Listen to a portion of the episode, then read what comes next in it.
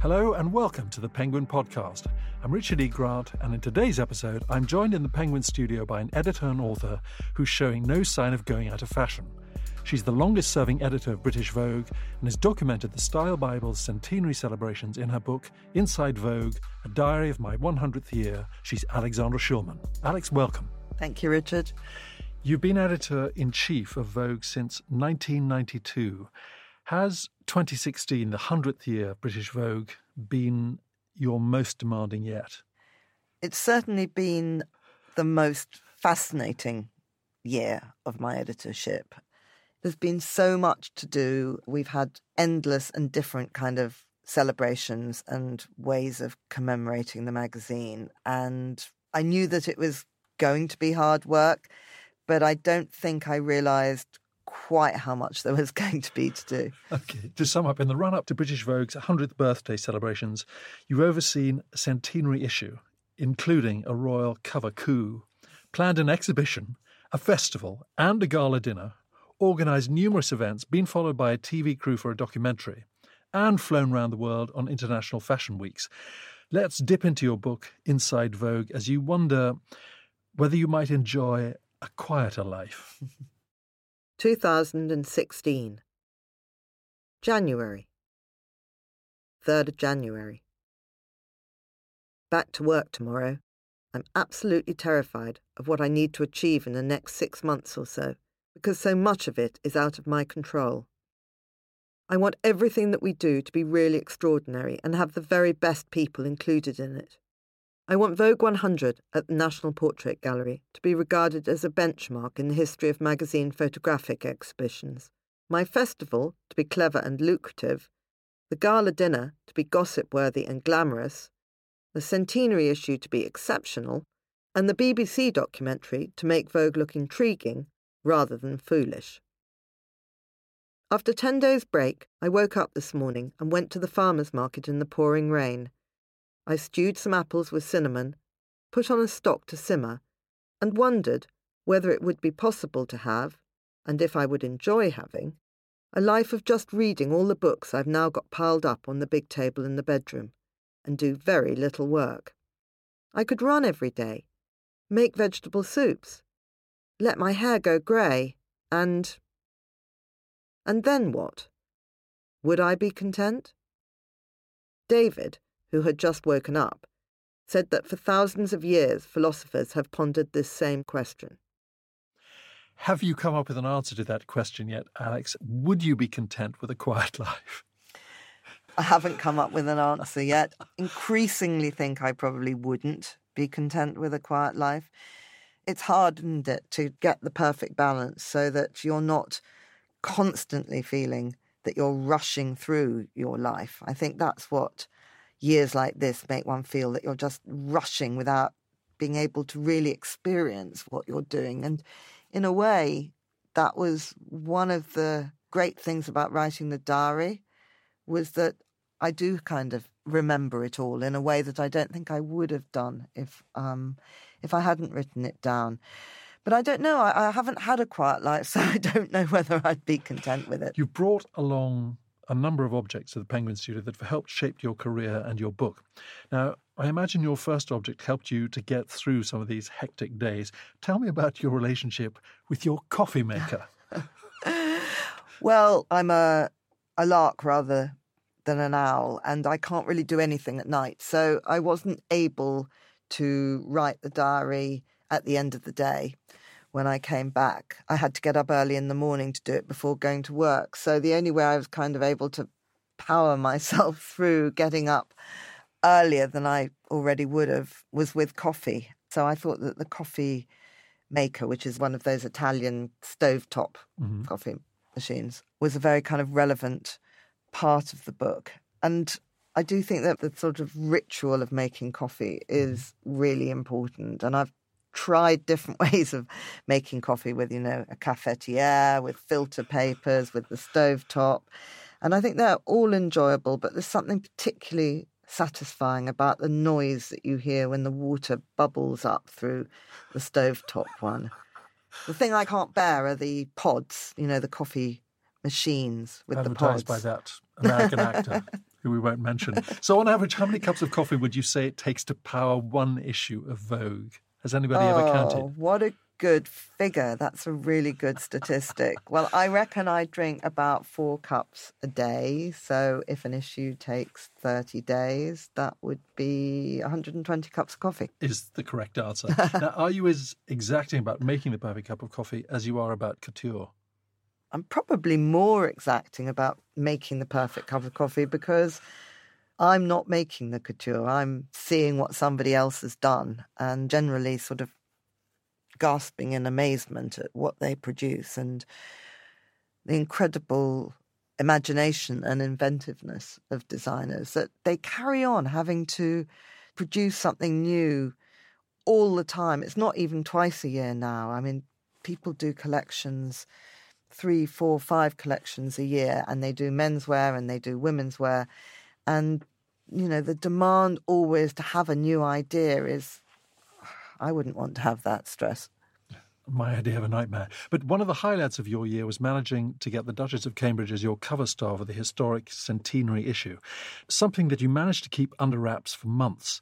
How sure were you that you could pull it off? I had written to the Duchess to ask whether she'd be on the cover of Vogue, and she'd always said no, like she had to every magazine.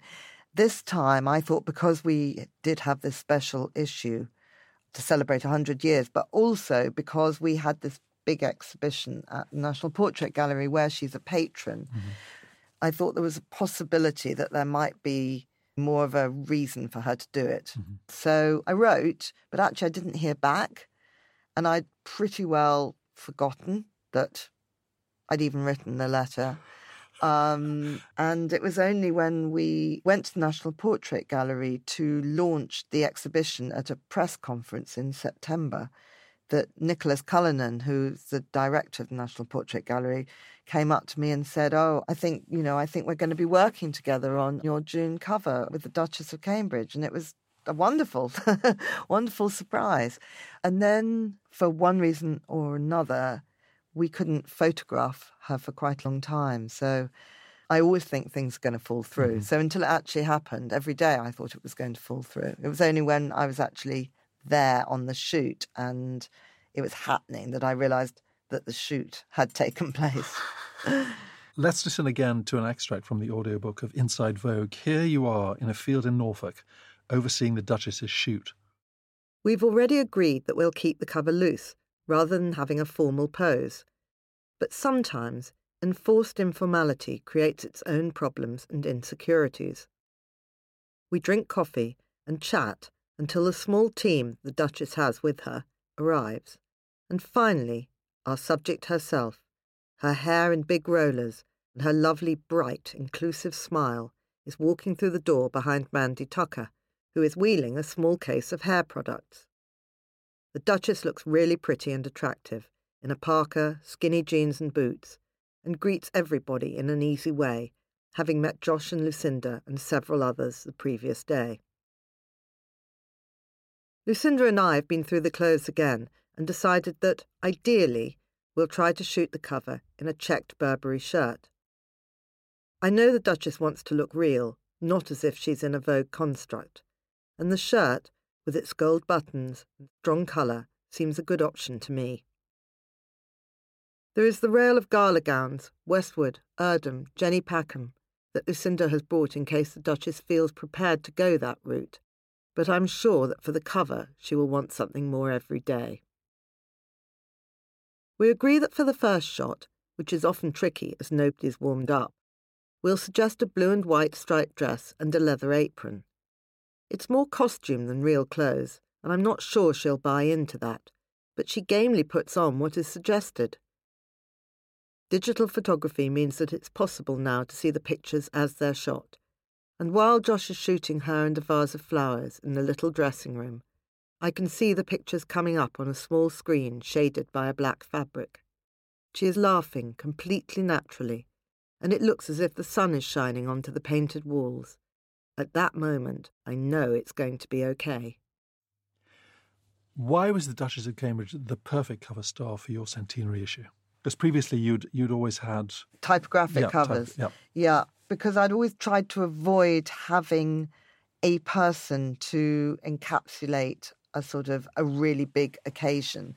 But I think because she's probably the most famous woman in the country and somebody that people are intrigued by both here and abroad, and also because she represents lots of different things. She represents royalty, obviously, fame, motherhood, celebrity, and in fact, fashion to some degree. All things that we kind of engage with in the magazine. I thought she would be the ideal fit. And did it sell in record numbers? It sold extremely well.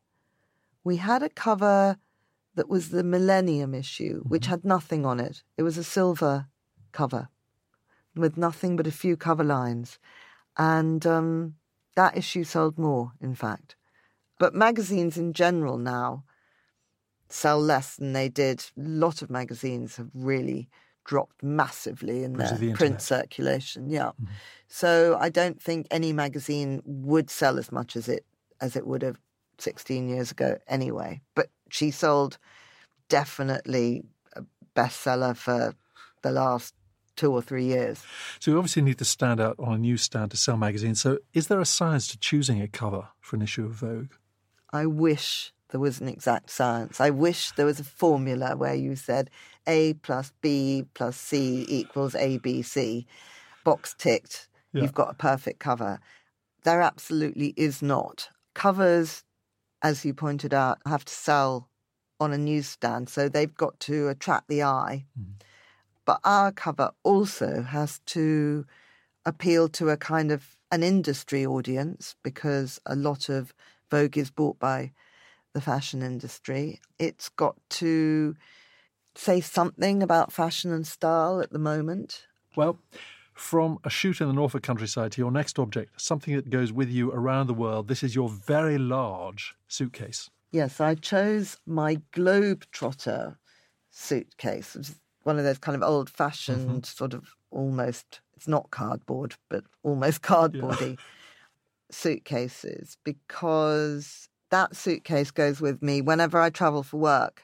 And sort of when I go to the shows, I have to take quite proper clothes, mm-hmm. you know, suits and coats and dresses. So the solid framework of the suitcase is um, keeps everything intact. Keeps everything intact. I... Also, nobody else travels with a suitcase like this, so you can recognize it on the carousel quickly. But what I'm intrigued by is that I've had luggage lost so many times and only travel with hand luggage no matter where I'm going for how long. Can't you have clothes that would be waiting at the other at the other end for you so you didn't have to wait at the luggage carousel? Oh, in my dreams. But I mean the idea of traveling with I can't even go away for a weekend with hand luggage, let alone do a week of fashion shows. okay. Let's hear again. I'm sorry to have brought this up then. From the audiobook of Inside Vogue, A Diary of My Hundredth Year, here you describe the glorious circus of the fashion show. 16th of September. It's practically impossible to provide a logical rationale for the existence of fashion shows today. Originally, they enabled relevant press and buyers to see what a designer was producing. The former would report on what would eventually be available, and the buyers ordered clothes that reached their store five or six months later. Now, across the four main fashion cities, New York, London, Paris, and Milan, there are, at a conservative estimate, more than 300 shows on the formal schedule, which doesn't take into account the hundreds of off schedule shows and presentations, and that number again of showroom appointments.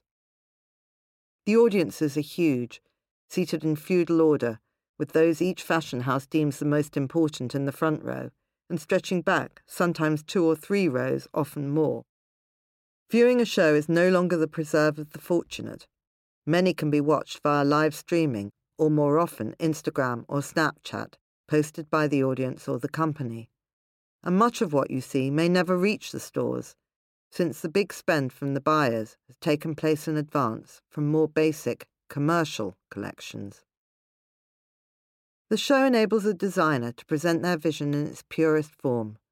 The looks are put together in the way their creator wants, worn by models they choose, accessorized by a set or music designed to enhance what we see, in a location that adds to the atmosphere. And more than that, this glorious circus is about the buzz and collective opinion forming that happens when you've amassed a band of interested parties in one place. It's about the excitement that develops when these people see something they admire and want to acquire for their fashion shoot, their front cover, their store, or even for themselves. The incalculable impetus that occurs around the shows is why my presence is vital. To be absent is to miss the game in which I'm a player, even though at times it seems I spend a lot of days sitting on a bench waiting for a 15 minute show to begin, then sitting again, waiting for a traffic jam to ease. That is an extract from Inside Vogue, A Diary of My Hundredth Year. On to your next object. This is your copy of Joan Didion's Slouching Towards Bethlehem. Could you tell me about it, please? It's a battered old penguin Mm-hmm. copy of Slouching Towards Bethlehem that I think, well, I know I got in 1975 because I've put the date inside with my name. Um, When you were 18 years old. when I was 18 years old, exactly. And she's a huge heroine of mine, Joan Didion. I just think she's the most brilliant writer.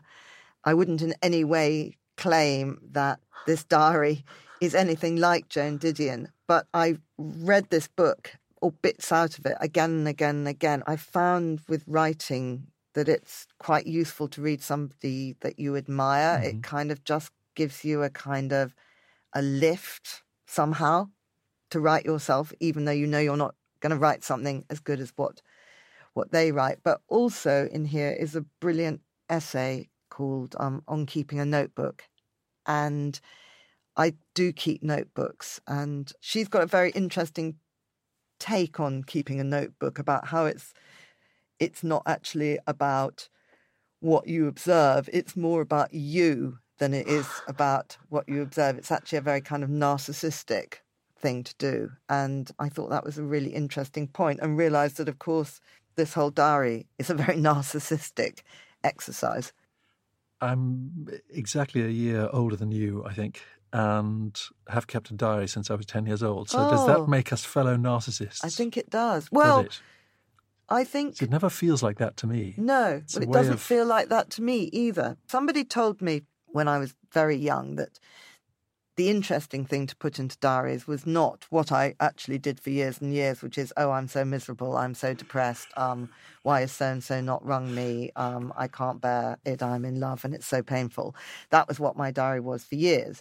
But actually, he said to me, the interesting thing is you must write down things like how much a cup of tea cost, because it's details like that of the world at that period of time, which when you look back is what will be interesting, not, oh, my heart is broken. So if you had to look back when you were 18 in 1975 reading Joan Didion, were you heartbroken and miserable? 18. Yes, I think I've been heartbroken a large part of my life. I'm almost positive I was at 18, yes. Okay. Let's turn back to Inside Vogue now. Here you ponder what is perhaps the darker side of the fashion industry. On Friday, I've agreed to be interviewed about an upcoming parliamentary inquiry on body image. I must be crazy. It will just descend into the usual complaints about models being too thin and looking unhealthy. But I feel it's important to try to open up a more helpful line of questioning. Weighing models for their BMI is clearly insane, as if they were heifers or Tamworth pigs. I'm not even sure it would ever be legal to legislate against employment on the basis of weight. But it's certainly true that the fashion industry is often blinkered when it comes to using very thin girls to model, and I don't mind admitting that. What will be hard to explain is why, if I feel that way, I can't wave a magic wand in my capacity as editor of Vogue and change it. How long have they got? This issue of body image is ongoing. You say that even as editor of Vogue, you can't fix that. So who do you think is responsible? I think there's collective responsibility. I don't think that there's any one constituency which are entirely to blame. I think that the people that it would be the most helpful to change would be the designers and the catwalk shows because the designers create a sample collection in the catwalk shows. Mm-hmm. And those samples are what all magazines use to photograph fashion on. And the girls who walk the catwalk are very slim mm-hmm. and the clothes are fitted on them. And so you've then got these small samples, which mean that you've got to use models that will actually fit those samples. So if the samples were made a bit larger, then it would allow us to photograph larger girls. But I think what you really want to have is a mixture. I mean, there's nothing wrong with being very thin. What is wrong is to only be able to see mm-hmm. clothes on very thin girls. And what is wrong is if models are made to lose weight in order to fit unrealistically slim clothes. So you want to see a, a, a bigger mixture of body shapes in fashion magazines? I do want to see a bigger mixture of, of, body shapes in fashion magazines, and I think it is happening. We recently published an issue which I called The Real Issue, and everything's been shot on women who aren't models. Mm-hmm. So that meant that the clothes had to fit them, obviously. But it was an interesting way of showing that fashion looks great if you don't use models. Different, but great. Um, so Vogue and... meets Good Housekeeping. Vogue meets uh, a lot of lot of things actually. It's sort of engineering monthly as well. We have um, fantastic crew who've all worked on Crossrail, women working on Crossrail that we photographed in fantastic floral dresses, for instance. So there's obviously a call for change within the fashion industry. Do you think that there's going to be a resolution to this problem anytime soon, or do you think that it's? I think as long as there have been designers in the form that we know them, mm-hmm. seem to have always worked with slim, taller, thinner, longer. Yeah, I mean, even if you go right back to the Worths or the Madame Lanvin, their drawings are very slim. Illustrations were very slim before photography. Um, so I don't think that suddenly a size 14 is going to be, even though actually a size 14 to 16 is the national average, mm-hmm. I don't think that's going to become what designers will want to work with. So, traveling to the major fashion cities for shows, do you feel pressure to dress the part? Because you describe your struggles with shopping in the book, getting lost in Selfridges, for instance. I don't feel a great pressure to dress the part actually because I decided when I got the job that that would be something that I wouldn't do really. I think there's an idea of a Vogue editor which is somebody who is, you know, very very immaculate and fashion and I knew I'd never be able to do that. I knew that that wasn't me and it was very important to me to to be me. And I love clothes. I love choosing what to wear, but I didn't want to try and make myself look like somebody that I didn't feel I was. On to your next object, your music library.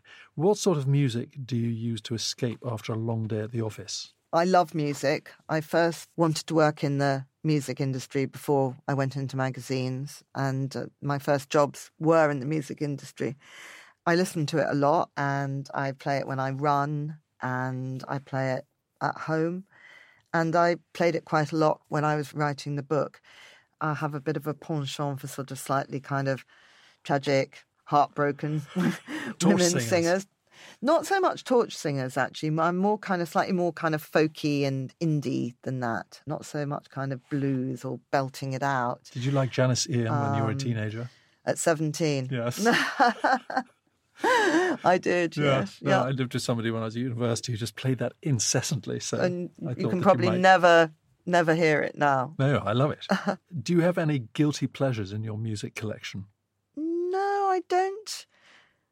I don't think. I mean, sometimes I find, you know, if you buy on iTunes and once you've bought something, then it mm-hmm. comes up with a kind of if you like this, yes, you'll like you'll like that. And sometimes I see I've bought something which has somehow led the most sort of terrible kind of naff train of sort of like Burt Bacharach, for yeah. instance. There's a lot of those songs because what I quite like is when you get a cover version, you get a contemporary band mm-hmm. who will do a cover version of an old song. But I'm often mortified by my, well, you like this, so I think you're going to love that. Yeah, I absolutely sympathise with that. We've talked about the lifestyle of a Vogue editor, but much of your time is spent in your office at Vogue House. I'm sure lots of listeners will be expecting a Devil Wears Prada environment. I think the office is really nice place and I think most of the people that work on the magazine and have worked on the magazine are very happy there. It is predominantly female. Yeah, I would love to have more men in the office, but it is predominantly female. It's one of the things I particularly missed when I left working on a newspaper and came to Vogue was that suddenly I felt like I was in a in a girls' school. But it's not bitchy. It is competitive. I think everybody really wants to do their best, and that always makes for competition. But it's a really nice office. That's very reassuring. Turning back to your book, Inside Vogue, here you describe the result of a lot of your hard work over the year, the launch of the Vogue exhibition at the National Portrait Gallery. The night is almost impossible to write about, as there was so much to experience, so many people to greet. Zandra Rhodes, with her violent pink hair, who is always so friendly and enthusiastic. My oldest friends from outside fashion, whom I tried to talk to but was continually distracted from. The photographer Peter Lindbergh from Paris, who has taken so many great Vogue pictures, including the famous group Supermodel cover in 1990. Snowdon's daughter Frances was there, representing him as he is now a little fragile for such a crowd. And I spoke to Diana Donovan under one of her husband Terence's great shots. Only Bailey was missing, even though we'd given him his own wall of images. Regan Cameron, who has shot a number of celebrities for us, said he felt so emotional about his illuminated portrait of Kate Winslet. Emotional. That word. Everyone was using it. Not happy or sad or disappointed or excited, but emotional. And probably for many of us, the emotions are mixed. A sense of melancholy over the passage of time. Pictures that we remember seeing when we were young. Where have the intervening years gone?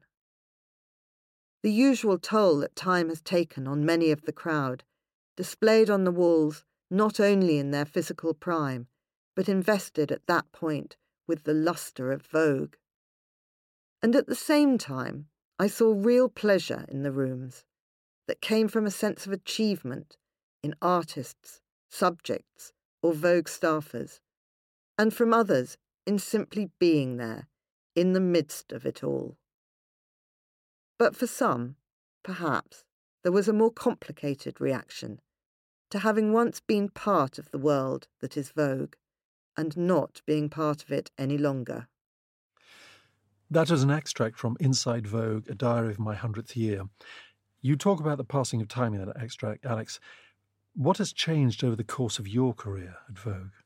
So much has changed in the 24 years I've been at Vogue because I think the advent of digital has changed all journalism and the way that we work has changed because you've got the immediacy of digital and the reach of digital, which you didn't have when you were just doing print.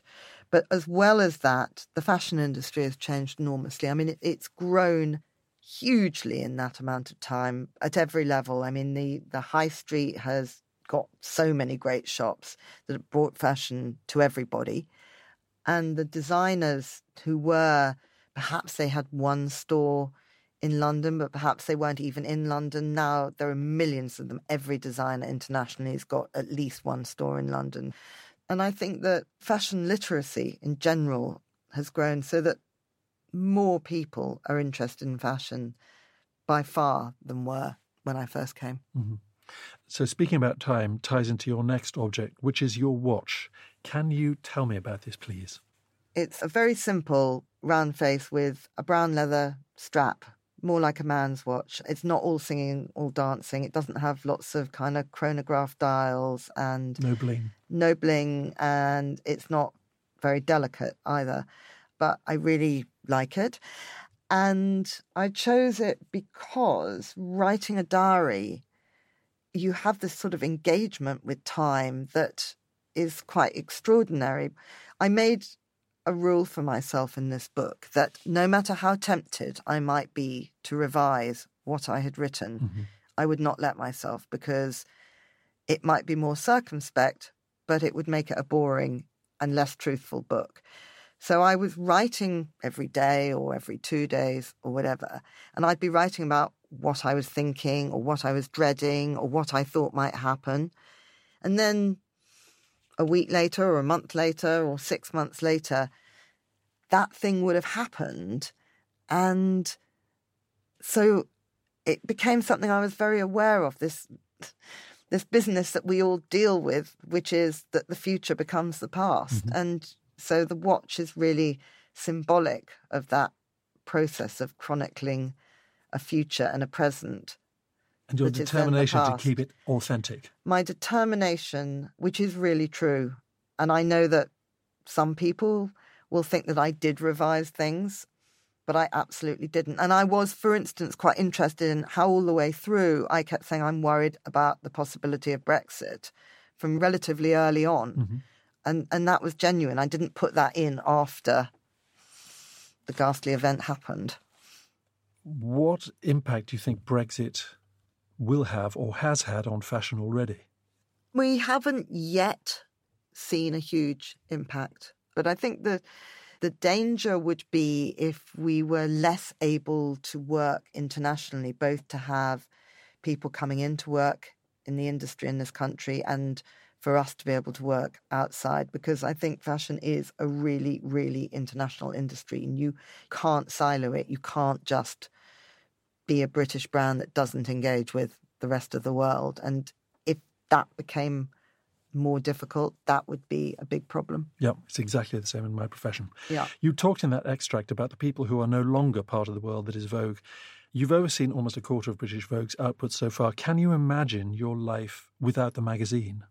I can imagine my life without the magazine. I don't know what my life would be. I don't have a picture of what my life would be, but I've always Baking thought. I've always thought, yeah, there'd be a lot of cooking going on.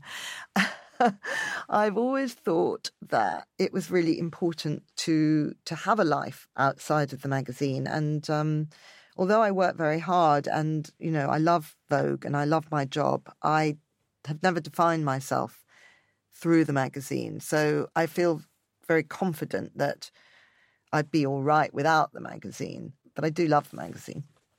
What is next for you? Do you have more big plans for British Vogue? Well, I think we've got to, you know, digital is something that although we were very early on with digital, our vogue.co.uk, our website was one of the first magazine websites we're still learning quite a lot and we've still got to grow digital and we have to make our digital arm more profitable as well because print journalism people pay for mm-hmm.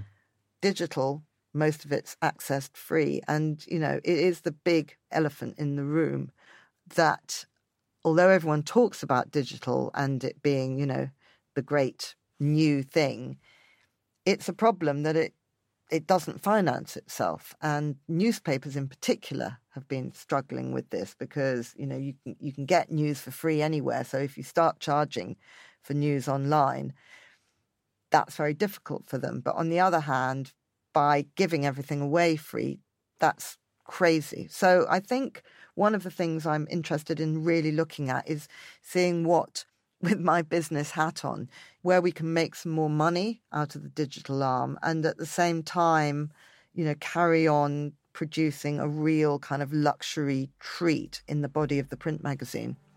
And on that note, cheers. and here's to the next 25, Alexandra. Thank you very, very much. Thank you, Richard.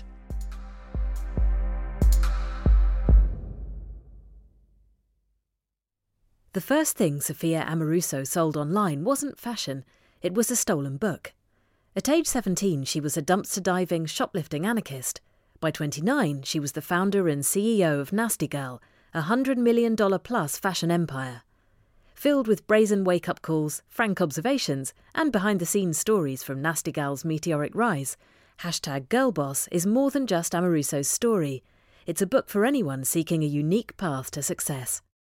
There is no dignity quite so impressive and no independence quite so important as living within your means.